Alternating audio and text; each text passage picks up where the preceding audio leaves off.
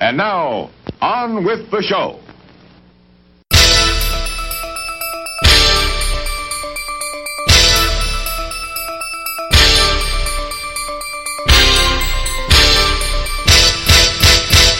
Hey everyone, welcome to We're watching here. We're watching here.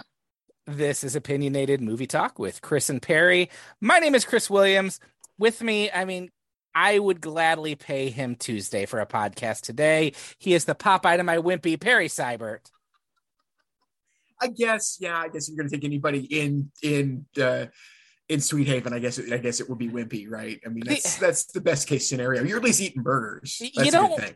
You don't want to be Bluto because you No. know, he's Bluto, but uh, you know, Olive Oyl would be the obvious one. Except I am still trying to drown out the oh Popeye that just echoes Oh. through my head. Uh, Oh, it's one of the best things about that movie. I'm not saying it's a bad thing. I am saying it stuck with me. Um, yes, yeah, yeah. That quiver, that quavering, quivering voice is fantastic. that is a reference to the fact that today we are continuing our Robert Altman series with a long awaited by me discussion of Popeye, the 1980 Robin Williams film. And we will get to that in just a few moments.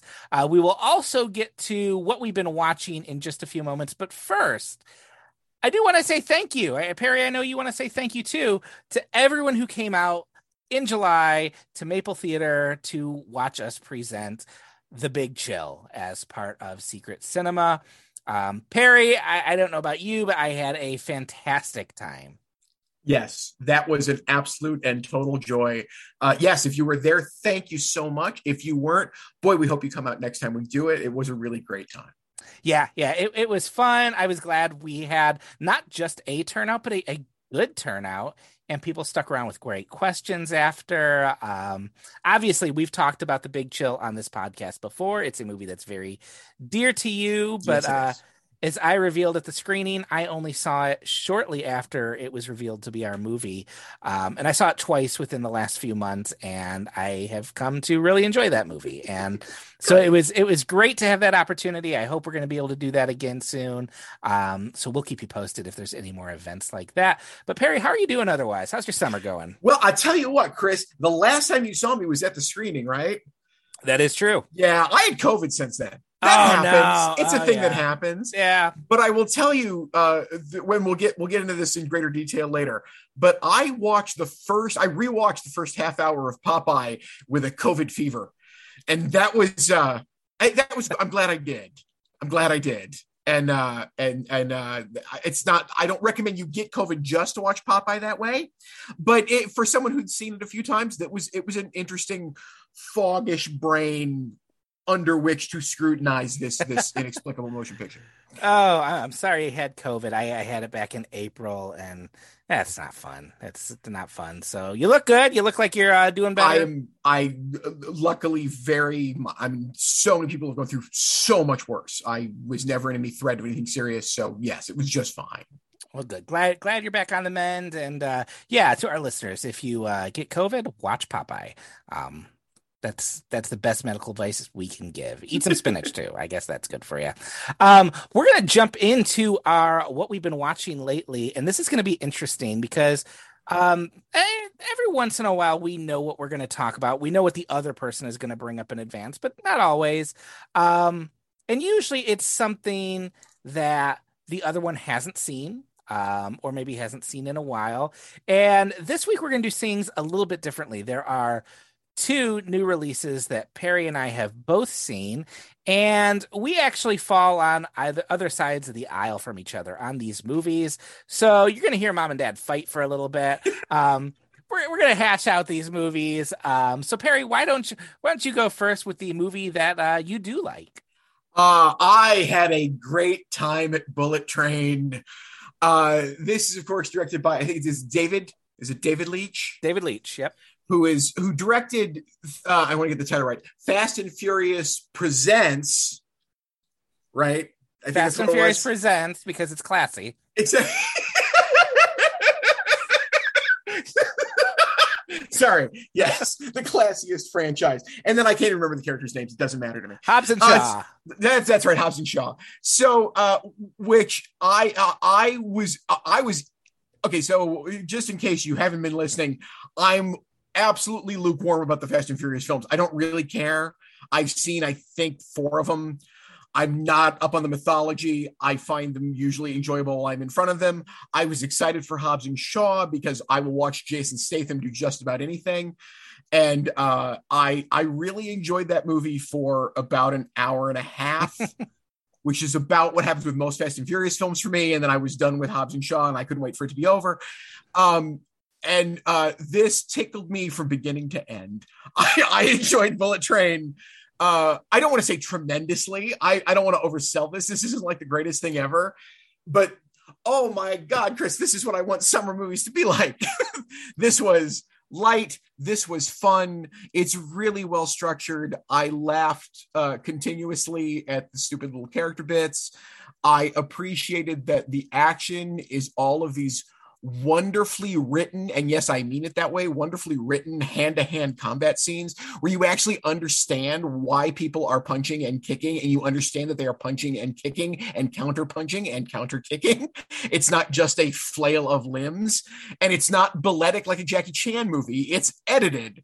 It's uh I I just enjoyed it. It hit me in all the right places uh quite unexpectedly. Uh, it, it did not hit me that way. Um, but I will say, I, David Leitch is a filmmaker who I am very hot and cold on. Uh, I, I, unlike you, I have seen every Fast and Furious movie. Yes, Um, I know you have. Most of them on opening night. Uh, you should have stuck it out after four because that's when the series got good. Um, you know, I, I've only, I I think I've seen one, five, seven, Hobbs Okay. and Shaw, and eight, and nine. okay, yeah, I think All right, I skipped the bad was- ones by all Yeah. accounts. Yeah, I, you, you've skipped the bad So ones. I might have Um, missed. I, I might have checked out. I might not have seen eight or seven. I might have seen one of the others. I don't remember. I will I be don't remember. hundred. I will be a hundred percent honest. It is like a um, Corona fog with those movies, and I don't mean coronavirus. I mean like Corona. It is like a you know just Yeah. a Corona-induced fog trying to keep. My eyes have burned by the sun. I cannot remember anything about them. Yes. Yeah. Sure. I get that. yeah. Um, but I was really excited about Hobbs and Shaw because I like those characters in the Fast and Furious movies. That movie didn't work for me. Um, something about it like bounced right off me. Uh, Deadpool two. It- It's a fine Deadpool movie, Oh, I didn't Um, realize he did Deadpool too. I didn't see Deadpool too. which also uh, also very briefly uh, stars Brad Pitt. So um, Connections made. literally literally a two second cameo um it, it was fine uh but on paper there is no movie that should have worked better for me than uh bullet train because this is the type of thing i love like we've talked about brad pitt a lot on this program i think like we've we've done a weird amount of brad pitt Yeah. um and and it's because i like brad pitt and i know you like brad pitt too And he's got and- great taste. yeah, he- he- normally he does, uh, and I could see why he'd want to do this role because it's kind of the Brad Pitt, John Wick type thing. And I was thinking about this the other day. It's so weird that Bob Odenkirk got an action franchise before Brad Pitt. Um, so I was all in to see Brad Pitt get to kick a little butt. I like Hitman movies. I like one location movies. I like stylish, silly things. Um, this movie has a great cast. I, I do like Brad Pitt in it. I think he's fun. I like Brian Tyree Henry in it. Um, I like Aaron Taylor Johnson in it. I just don't like what it is. Um, Interesting. it- and it's a totally subjective thing. I, I think the tone of the movie just got on my nerves so quickly. The sense of humor is so, it's very glib. And it felt to me very pleased with itself. And I'm like, you got to earn being pleased with yourself. Um, I, I don't respond well to the anime aesthetic. And this has a lot of that. Uh, for me, it was like a two hour headache. Um, that's that's interesting because I wouldn't have called it glib. I would have called it light. I would have called it very easygoing. Yeah, it just and that may be just a split. Yeah, that we may be coming at it the same way. Just one sounds nicer than the other. I, Yeah. I, I that's that's interesting. I mean, it never, it never does anything really feel like it's at stake. So I, I have a hard time with thinking of it as glib. It's not like it's you know, it's not exactly dealing with anything terribly serious. well, okay, but it to take it seriously from the go. it is a movie that opens with a man standing by the hospital bed of his son who was pushed off a building. Uh, so th- there there are serious things going on. Yeah, but none of those people are Brad Pitt, so I know I'm not supposed to take that seriously. I mean, Come on. it- Come on, I know Brad Pitt's in the movie, and these people aren't Brad Pitt, so this isn't Brad Pitt's kid. I don't have to be invested in this. I don't know. It, it would just, it's the thing that would normally work for me because there's a lot of Kill Bill I felt in this movie, which is a movie I love. Yes, Um, that's fair. and for whatever reason, Kill Bill works for me. This does not. Uh, it was like a two hour headache for me. And it might just be a totally subjective response. I, I also just felt like there was a lot coming at me that was introduced and then tossed aside. Like Zazie Beetz shows up for literally like five minutes. Um, it, the, it, could have easily been a sequel to Snakes on a Plane, uh, except that's thrown out the window in two minutes. And Well, it, it is a very like it does feel like the first thing I've seen that feels like a big budget COVID production, right? Like it's Sure. it's all contained Yeah. sets with two or three actors. sure, It Yeah, still I- feels yeah. big. Like it doesn't feel it doesn't feel that like I'm I mean I was, I was thinking about it. It didn't feel that way, but I was observing the fact that oh, this feels like it was made absolutely under COVID protocols. Like it's got they've, they've got a really limited cast in a single space for long scenes. And so they only have to protect two or three actors and they can shoot this whole sequence in this spot and it gets done. And then it's edited together so well. I don't think most people are going to care or notice, but that they got away with it, I, I really enjoyed. Yeah, yeah. I'm glad you enjoyed it. I'm glad you enjoyed it because I really wanted to enjoy it, and uh, even the action. I just, I like. I think there are some really clever hand to hand scenes, Mhm. um, which, which are fun. But I, I felt like those were done really quick, and then it was on to really big use of slow motion, big use of really bad computer effects. Uh, there's a train that I, I, it shouldn't be a spoiler in an action movie called Bullet Train. There's a train crash at the end of the movie that is some of the worst use of CGI and slow motion I have seen. Um, and it just totally ripped me out of the movie. Um, yeah, Uh, you weren't really at I'm- that point anyway, though. Come Nah, on, I wasn't. You I were. wasn't. I would totally line up to see Brad Pitt try this genre again. I, I would totally watch him. I, I like his kind of, you know, neurotic, paranoid hitman who's not really a hitman. That's never really clear. He's no, he's just kind of an all-around badass. yeah, yeah, He- he's he, he's a he's a fixer.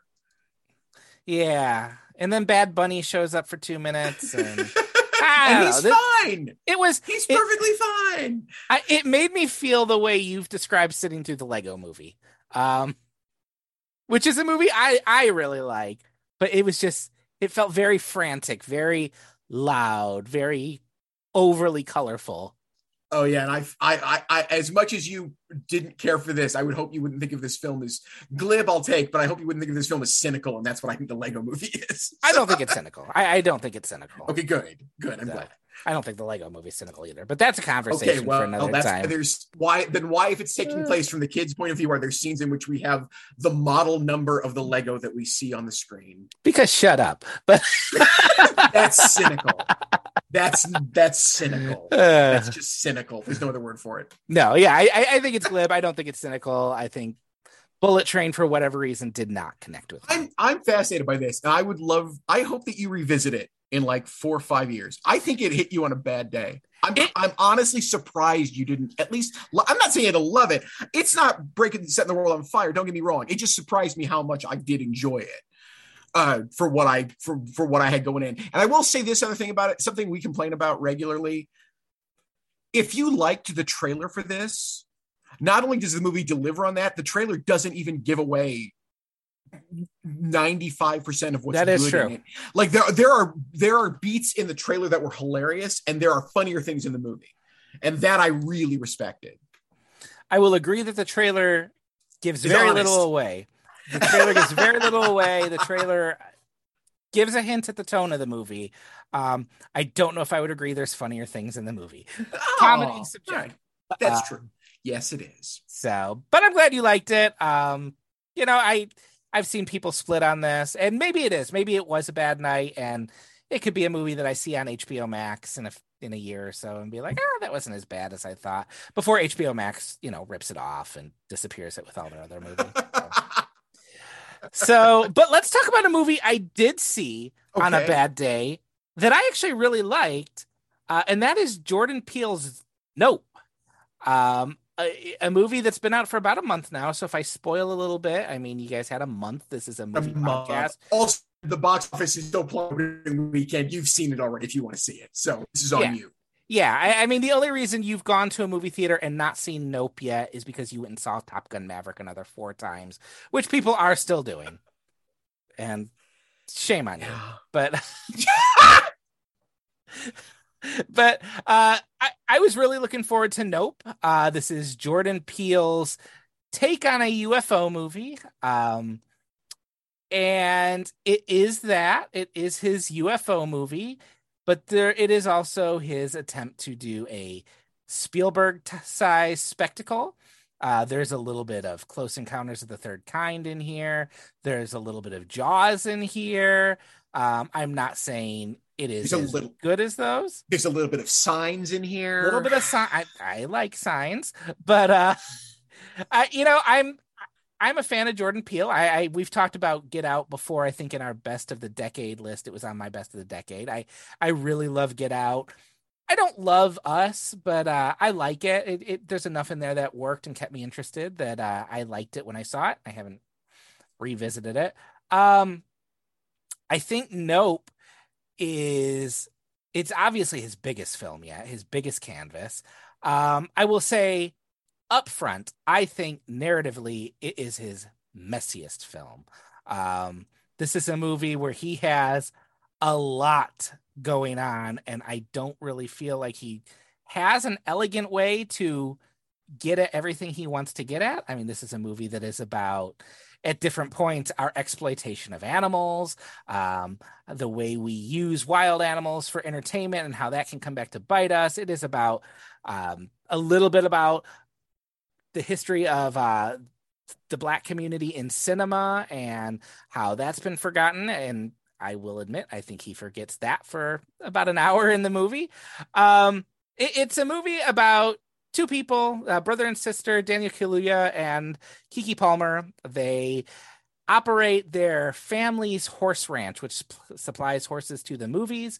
They see a UFO. They decide they're going to get it on camera, and shenanigans ensue.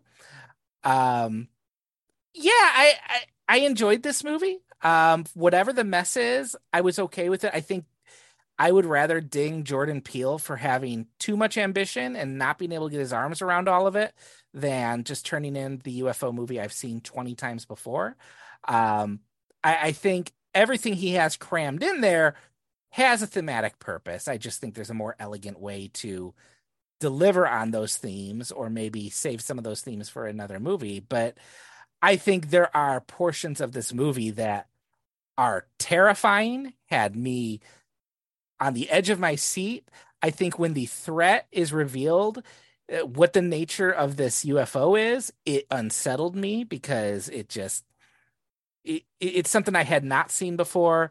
There's a subplot involving a monkey who went berserk on a sitcom that leads to a sequence I thought was terrifying and suspenseful. And yet I also think it's his funniest movie uh, and, and very playful. There's a sequence where he goes through about three different scare scenes that are all fake outs before then delivering a, a, a scare sequence that really unnerved me um, because of the way he uses sound. Uh, some of the images he comes up with are really, like, really unsettled me. Um, yeah, I, I really liked Nope. I, I liked the big canvas he was on. I, I had a good time with this. Um, but Perry, why did you not like it? Why are you wrong? Uh, horror is subjective, so I'll just lead with that. Like, comment. there you go. Uh, I, here's here's where I am. Uh, I I I have a hard time phrasing this. I didn't love Get Out as much as everybody else, and I still think it's great. You I, I want to be real clear. I think Get Out is an absolute excellent first film. So you would have And- only voted for it twice. and an amazing screenplay. Okay, Okay. I, I want to get. I think it's a better screenplay than it is than it is a directed film, and I think it's a really well directed film. I think the screenplay is outstanding. Us for me, if I'm being generous, is incoherent, and if I'm being mean, is nonsense. I, I, I, I uh, but us was never boring, and this movie bored me, Chris. I was Oh, I- I never was not. invested once. I was not scared. I was not tense. I was not given characters that I invested in early. There's no, I don't know why I care about either of them. I like them both as performers a great deal. I like the characters as people, but I don't have any sense that their business is about to go under. I everything kind of feels okay. I don't have any sense that I I I, I don't know who they are. I, I have no sense of character.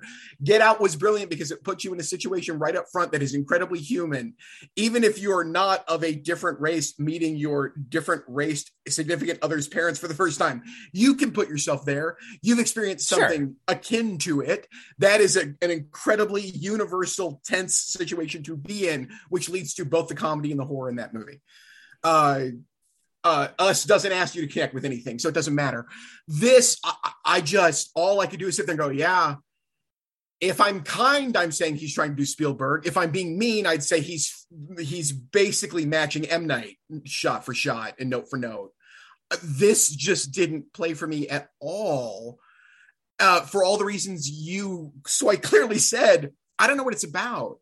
You can tell me what that thing is, and he's got a lot of ideas, none of which are developed, none of which for me have I been able to connect to whatever is happening in the movie that makes any sense.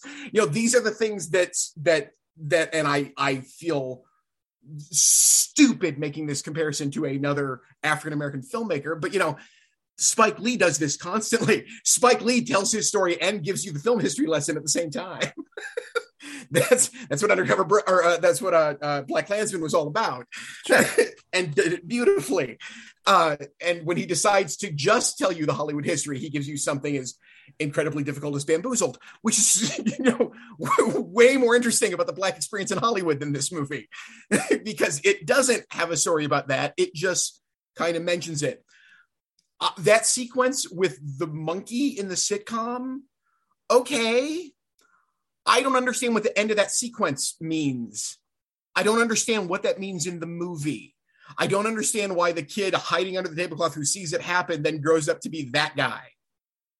I don't. Oh, I, don't, think that's all there. I think that's all there in how we think we can control. The, I mean, it, it, I, I don't want to give much away for people who haven't seen it. I, I have already spoiled that it's about a UFO, which you know. but but there, I I- I think there's a lot going on there about you know kind of our our pride and how we think we can control the wild things, which is a big theme of the movie, and that that sequence ends on a particular character doing something that you could see builds in him this belief that he was able to control something which he grows up obsessed with and grow you know meets a certain fate trying to control another wild creature um i don't think it's particularly smooth the way he jumps back and forth uh I, I mean he literally starts with the monkey attack and then saves that for like an hour and a half in the movie, even though that's not the main character. There's there was a more elegant way to put all these plot threads together. I think they all connect and they're all important.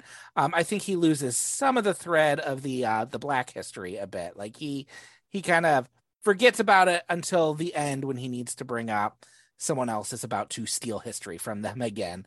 Um, I, I will venture a little bit just to say that uh, venture into spoilers just a little bit to say that I think what the UFO is revealed to be, uh, it- it's not a machine, um, and that that tapped into just a very personal kind of thing that that freaks me out. Um like if you go if you go out to the ocean and you see these giant creatures like giant jellyfish or octopus or something like that like something that big and dangerous that can kill you like just terrifies me. Just nature is scary. And that was what uh that was what scared me about this particular threat. Um i, I also think there are just sequences in this movie that really are well done. Um there's a sequence i'll, I'll just say it involves blood raining from the skies that i thought was a nightmarish image, but the sound design in this also just it, it's the first time I can remember in a long time where the sound design in a movie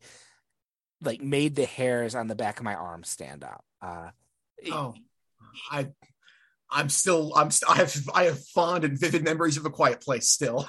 I'll, I'll take oh, that over this every time. Oh, shit. On. No, no, okay, that was a quiet movie, Perry. no, you are right. I, I, mean, I don't think Nope is no, I don't think Nope is as good as A Quiet Place. I would put it above maybe A Quiet Place too. Um, still need to see. I, I am kind of avoiding it because I love the first one so much. I'm like, it, it, can't, it, it can't, be as good. it's not as good, but it's not bad. Check it out. Like I, I feel like I need to. I would like to. Um, and I'm not saying it's as good. Like I think Jordan Peele really wants to be Spielberg. He's not Spielberg. Spielberg is Spielberg. Um, but it, you know, for a big sci-fi movie in the middle of summer that isn't based on a comic book or any other property, it scratched an itch for me. I, I enjoyed it. I, I, found the experience of watching it to be engrossing and entertaining. And uh, you know, I, I think I thought more about those inelegant parts more on the drive home, but the the, the moment of watching it, I, I greatly enjoyed it. I had a good time with it. Good. I, I am I am glad you did. And yes, I am I am happy to see something like this do so well. I just wish it were better. fair enough. That is fair enough. I wish it were better. I wish it were full of a character I cared about and had a laugh or two in it, other than the the couple of times that Daniel Kaluuya says the title of the film. Those oh, are that, laughs that, every time. Well, and that is the only time I laughed in the movie. And I again, I want to say I really like. There's no bad performance here. I don't blame the actors at all. I think they're all really good. Keke Palmer is especially wonderful. I've been watching this since she was a little kid. I, she's really she's very entertaining here. I wish I could. I wish she was given a character I cared about, and I wish there was something other than uh, uh, uh, uh I, I, the Spielberg film. It's the, the Spielberg film. It's failing to match up to is Raiders Okay. If the message is to not watch, uh, it's to not okay. watch the spectacle. Which Raiders has the decency, Raiders understands it's a B movie, gives the audience the spectacle, but this movie doesn't. a big ominous shadow to me is not a spectacle. I don't care. I oh. don't. I never cared once about what was in the sky visually. I mean, I understand what he's doing. I understand it's there's a reason it's Monkey Paw Productions. He doesn't want to show it, and if, if he can, and I I respect that. But I wasn't impressed by it, or did I care about it? And that's just a bummer for me. I was I, I was just like I said, I was bored early on, and it never won me back. Fair enough. Fair enough. Maybe you'll catch it in a year and uh, you'll feel different. Quite possibly. Quite possibly. Um, but but speaking of things that were kind of we wish were better. Uh, that is that's a perfect segue, Chris. Thank you for that. we have been going throughout this year um, through the filmography of Robert Altman, not hitting every film because life is short, but uh, we're so hitting many. the, we're hitting. The, I mean, I think between Nashville and Popeye, there are a few we've glossed over, like yes. Health and you saw the Buffalo Bill one, right? A wedding, Buffalo Bill mm-hmm. and the Indians. There's another one right in there that I'm totally blanking on that that doesn't matter. Yeah, yeah, but uh, but we've hit the big ones. We've hit Mash, we've hit The Long Goodbye, we've hit McCabe and Mrs. Miller, and we've hit Nashville. Um, and one film in particular, since we started talking about this, that I have been adamant that we've got to do is Popeye. Um, and I will completely confess, I don't know why I was that adamant uh, to include Popeye, except that I had always heard it was a giant fiasco. Um, we did a whole episode very early in this podcast about Robin Williams, and I liked the idea of being able to go visit an early Robin Williams performance that I hadn't seen.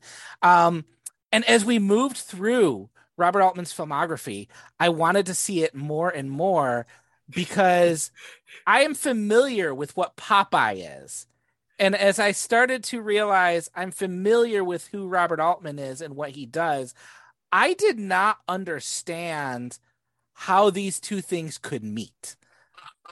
Um, it, it kind of I couldn't even I I didn't watch a trailer or anything for it because I'm like I just don't know how you you take a filmmaker who is so good at bringing to life these tactile worlds and communities and making you know Popeye the Sailor Man out of that. um, so our film this week is Popeye, the 1980 movie directed by Robert Altman, starring Robin Williams and Shelley Duvall. Um, I don't know where to start with it except to say, upon watching it, I'm so excited to know where this goes. We haven't talked, people. This is I'm hearing this from Chris for the first time, so I Here's am on tenterhooks. here's the thing this is going to be a weird conversation because I don't know that I would call the film bad. I don't know that I would call it good. I will say I was surprised that I didn't have to break it up into chunks to watch. I watched it all in one sitting. That's impressive. And by the end of it, I kind of liked it. I, I, and I liked it because it is not what I expected. But if you were to tell me sight unseen, this Popeye musical was directed by the same guy who made McCabe and Mrs. Miller. I could look at it, I could watch the movie and say, "Oh yeah, I see that." It does. It doesn't feel like a Robert Altman phoning it in, right? It does not. It might have very well been a paycheck for him. Uh, this was Robert Evans' baby, who, uh, you know, he Yes. wanted to do it when they couldn't get Annie, and so someone's just like, "I don't know, what about Popeye?" And here we have it. I mean, I think Hal Ashby was supposed to direct it. Um, Dustin Hoffman was going to be Popeye, which I, I my brain breaks thinking of. Uh, it's the right height. Yeah, that's about it. It's about the right only thing. Um, no, I, I mean, I can watch this movie and I can see, oh, okay, the same guy who brought a whole Western town to life in McCabe and Mrs. Miller. That's very noticeable for me in Sea Ha- Sweethaven, which is uh, a very like such a tactile community that you can even go visit it still in Malta. Um, Mhm. But it is a tactile, real community. And this isn't Robert Altman making Garfield, right? This isn't even Bill Murray phoning in the voice of Garfield. He's he's not talking down to this material. He's treating it like a real movie with real characters. Robin Williams is giving an actual performance. This is it's weird because yes, it's cartoony because that's the point. It's a cartoon. Popeye Yeah, exactly. but it, it's a performance. Like I admire the fact that no one seemed to phone it in. They they really made a Popeye musical. Uh-huh. Here's the thing though. I don't know that the music is great. I don't know that it's overly funny. And yet I could not look away. Um it, it there was something about it that the first half hour of this movie I was like what the hell is this? Yeah. because the first half hour of this movie is basically Popeye coming to town. Olive Oyl's going to marry Bluto, and it's Popeye just not really feeling like he fits into this Sweethaven community, which shades of the long goodbye. He's kind of, you know, the Elliott Gould character walking He's the tough there. outsider. Yeah. Yeah.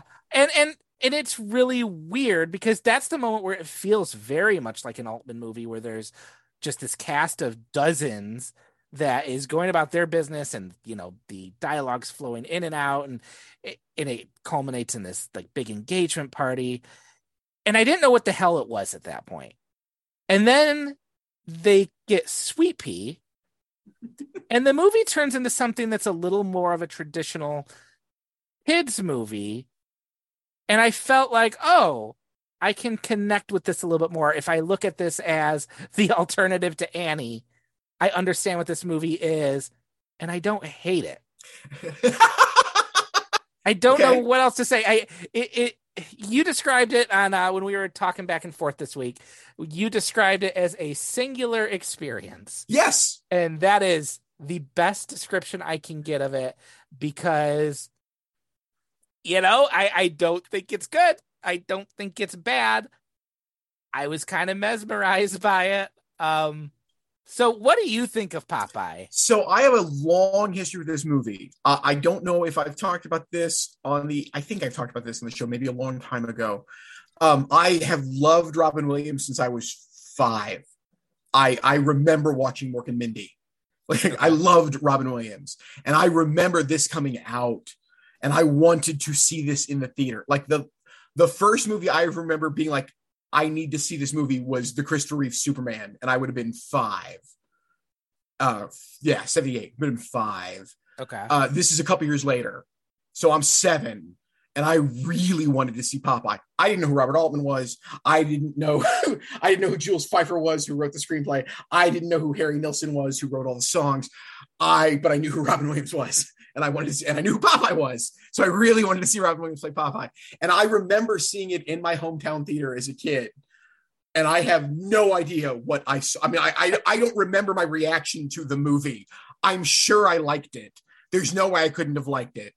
I'm sure I found it weird that Popeye didn't want to eat spinach. That's always been the weirdest thing in the movie by a wide mile. Very weird. um, but you know, revisiting it a few times over the years, uh, you know, and then getting to know who all of these amazing artists were who made the movie.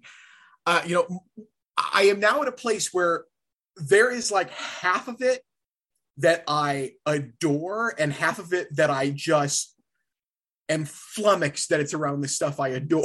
Mhm. Yeah. and weirdly enough, you kind of broke it up into this into the stuff for me.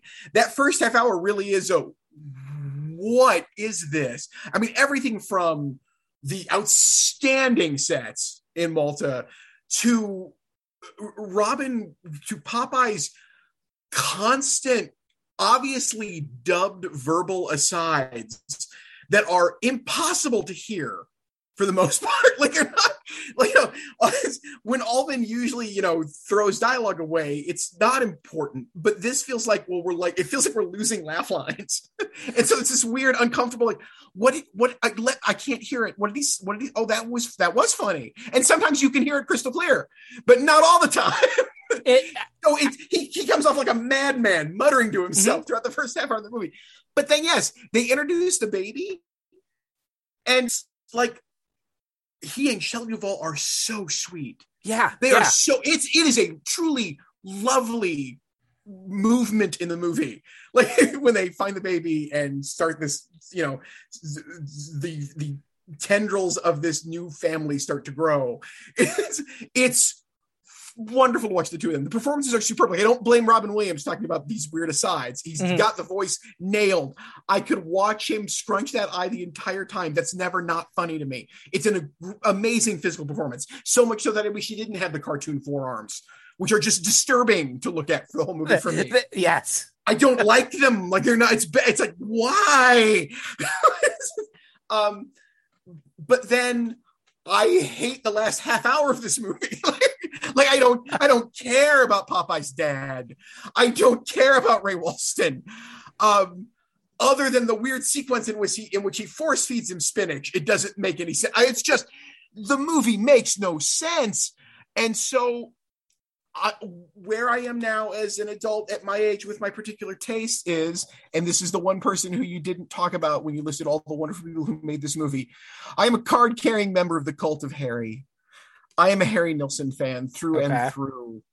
I adore these songs. They are they are Harry Nilsson all the way, and I I I I adore. There's a my favorite thing to come out of Popeye now, aside from the uh, I I love the I am what I am number. Yes, I do like that. Yes. Yes. I that's classic Nilsson for me. Um, and so they they re-released the soundtrack a few years ago for Popeye, not Okay. five or six years ago, with a whole bunch of Nilsson's demos that he recorded for all the songs. And there is this wonderful, I should send it to you.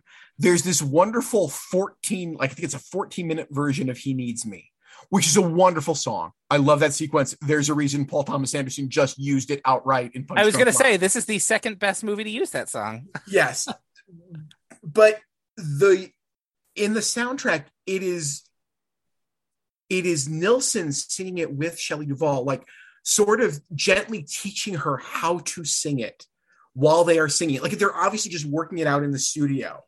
And it is just as sweet and wonderful as as the best parts of the movie.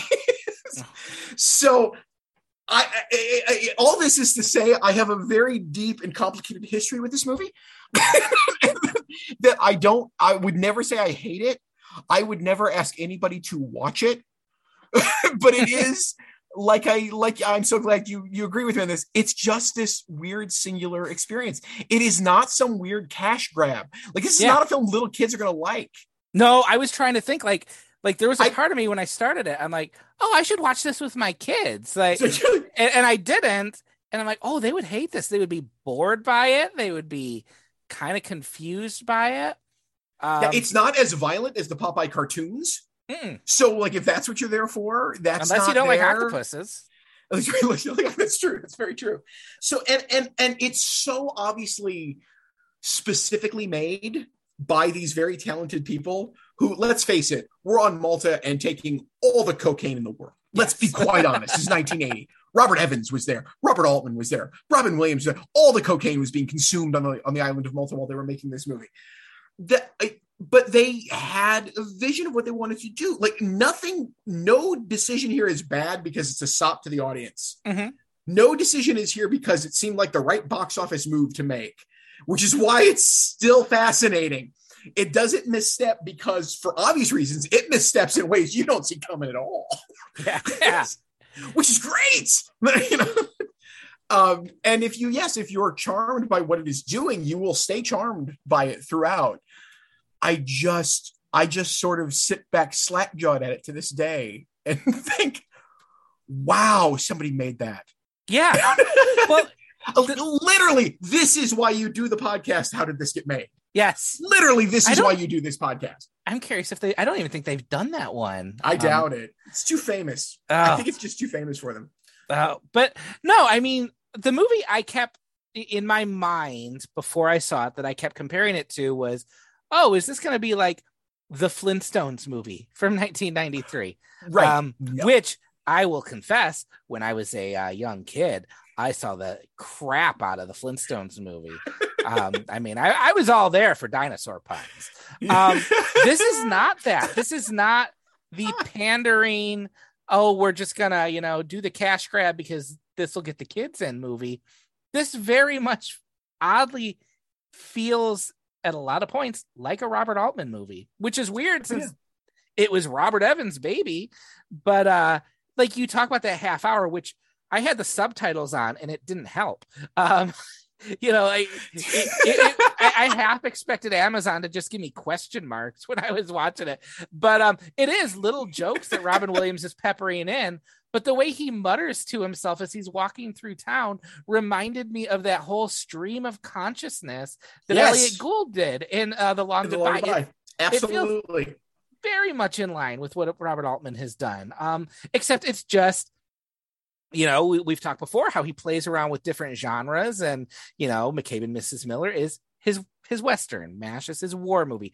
This is his cartoon. Hey, you know, this is his Marvel movie. This is his family right? movie. Yeah, this yeah. is his family movie. Yeah, yep. this is and and I can absolutely see that you know you compare this to you know Annie or something, which it's been ages since I've seen Annie, but it, it definitely feels like okay, we're going to deliver a crowd pleaser that you know is going to take this material and bring heart to it and be a musical that all you know that everyone loves. The problem is they let them have artistic integrity and uh you know make make an actual movie out of it and I don't know that those elements all you know of wanting to make an actual movie and having to make a Popeye movie all go together all the time. But it is right. fascinating nope. to watch them collide. Um, I think yeah. some of the songs are great. You you mentioned the "I Am What I Am" song. That's great. That is the high point of the movie for me. I love the "He Needs Me" song. he's large. I just had like oh, uh, I love he's like large. slack jawed. Like what the hell is this? but um, he's got money. Uh, He's large. Uh, oh, it, I love that. I, I will admit, I liked the last half hour um, with Popeye's it, yeah, dad. It plays for some people. It, it just never has for me. I, I mean, don't know why. I like Ray Walston. I just don't. the the joke that made me laugh was early on when Popeye is, you know, sitting in his room and he has the picture of his dad and it's just an empty frame that says me papa on it. Yeah. But then later in the movie when you meet his dad and he has the frame written in it, me son. And I'm like, yes. that that's a funny joke. That made me laugh. Uh, The punching the octopus made me laugh for some reason. Did all the stuff falling off the walls every time they close the door? No, See, yeah. See, that's- so I, I'm, it's uh, to each his own, man. I don't, like I said, I don't know what's going to work and what doesn't in this movie for people. and there's other times where I find the way that people move through the town to be really wonderfully choreographed as they're like kind of falling over each other or doing cartwheels and stuff. But then there's other times like the the fight in the bar where it feels you can almost see them looking for their mark on the ground to hit that mark and it's like it's not even consistent in the things I like, but there's enough that I do like that I'm like, yeah, I'll keep watching this. I'm not suffering. And I do want to say this: that for all of these, this very high-powered white male talent making this movie, sculpting this very weird concoction, eh, the best thing about it is Shelley Duvall. Yes. Uh, sh- she is Olive Oyl. It is it is a truly lovely performance that never doesn't seem like the cartoon, and yet is full of all sorts of emotion. She never isn't two dimensional, and she's never not three dimensional. It's really impressive, even more so than Robin Williams, who's got more to do physically. I grant, but oh, she is so wonderful throughout this and that's really the reason uh, for the songs and for her i can watch i i i will watch this if anybody asks i'm probably not going to throw it on on my own but if somebody was interested i can easily watch it for those two things See, here's the thing. I agree with you that she is great and is the best performance in the movie and is wonderful.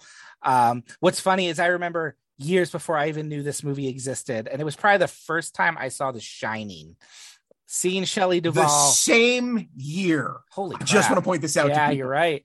the shining and popeye came out the same year And I remember going, wow, if they ever make a Popeye movie, she should be Olive Oyl. Uh, I had no idea this existed. Um, I think even Roger. Ebert, Roger Ebert even says, you know, this is the role she was born to play. I think she's fantastic.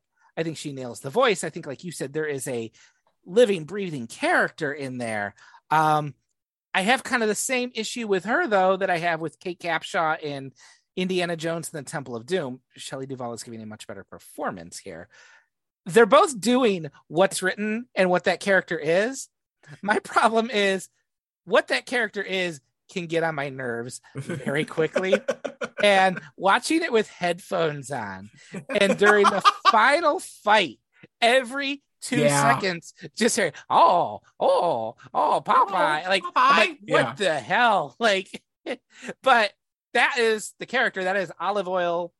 You know, even in the cartoons, just at you know ten minutes of the cartoon as opposed to two hours in a movie. exactly Um, But Had- yeah, had this movie been like 10 10 minute short films Mhm. you could have done it that way i don't know that it would have been better it probably wouldn't have been as interesting but i'm so glad they didn't make that decision.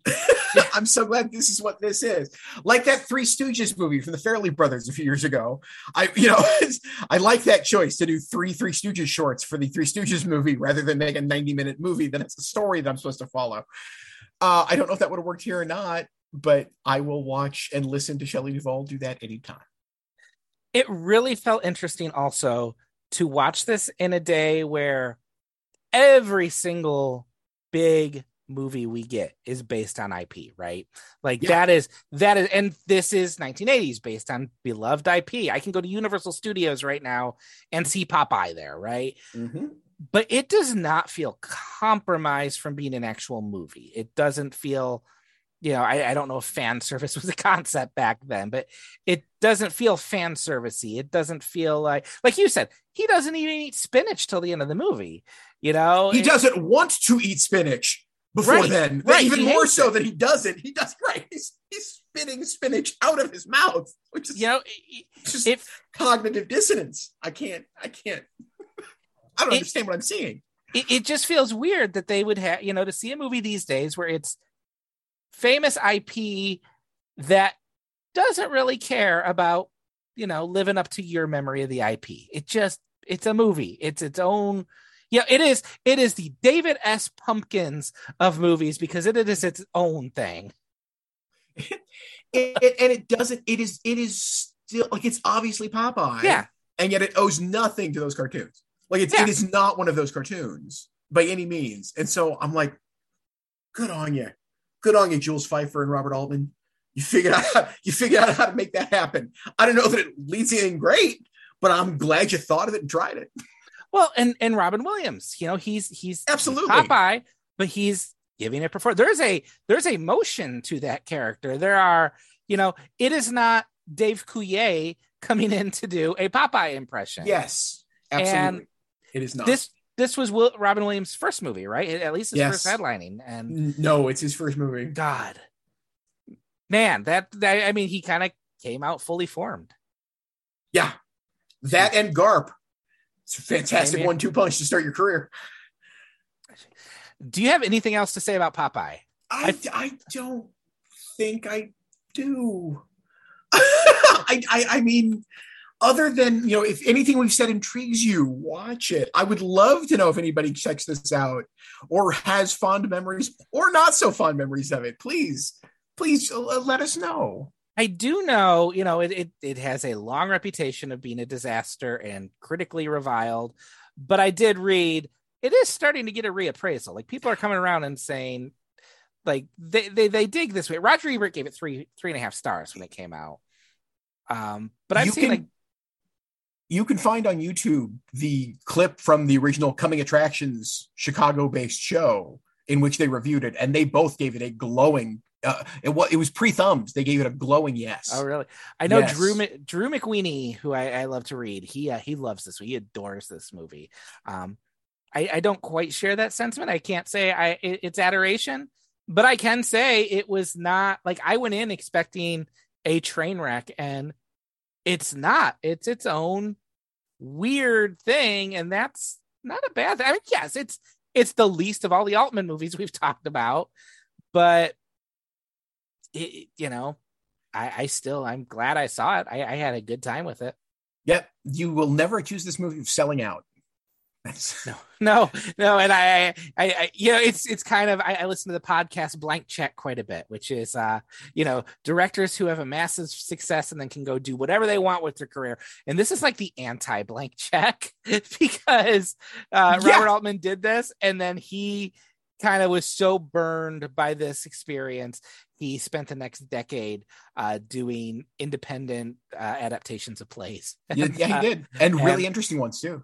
And i'm sure we're going to talk about them in the weeks to come weeks and We months to come. We are. um so yeah that is popeye. Uh definitely not the disaster i thought it was going to be and well worth the conversation. I i'm very glad I, we were able to to get to that one.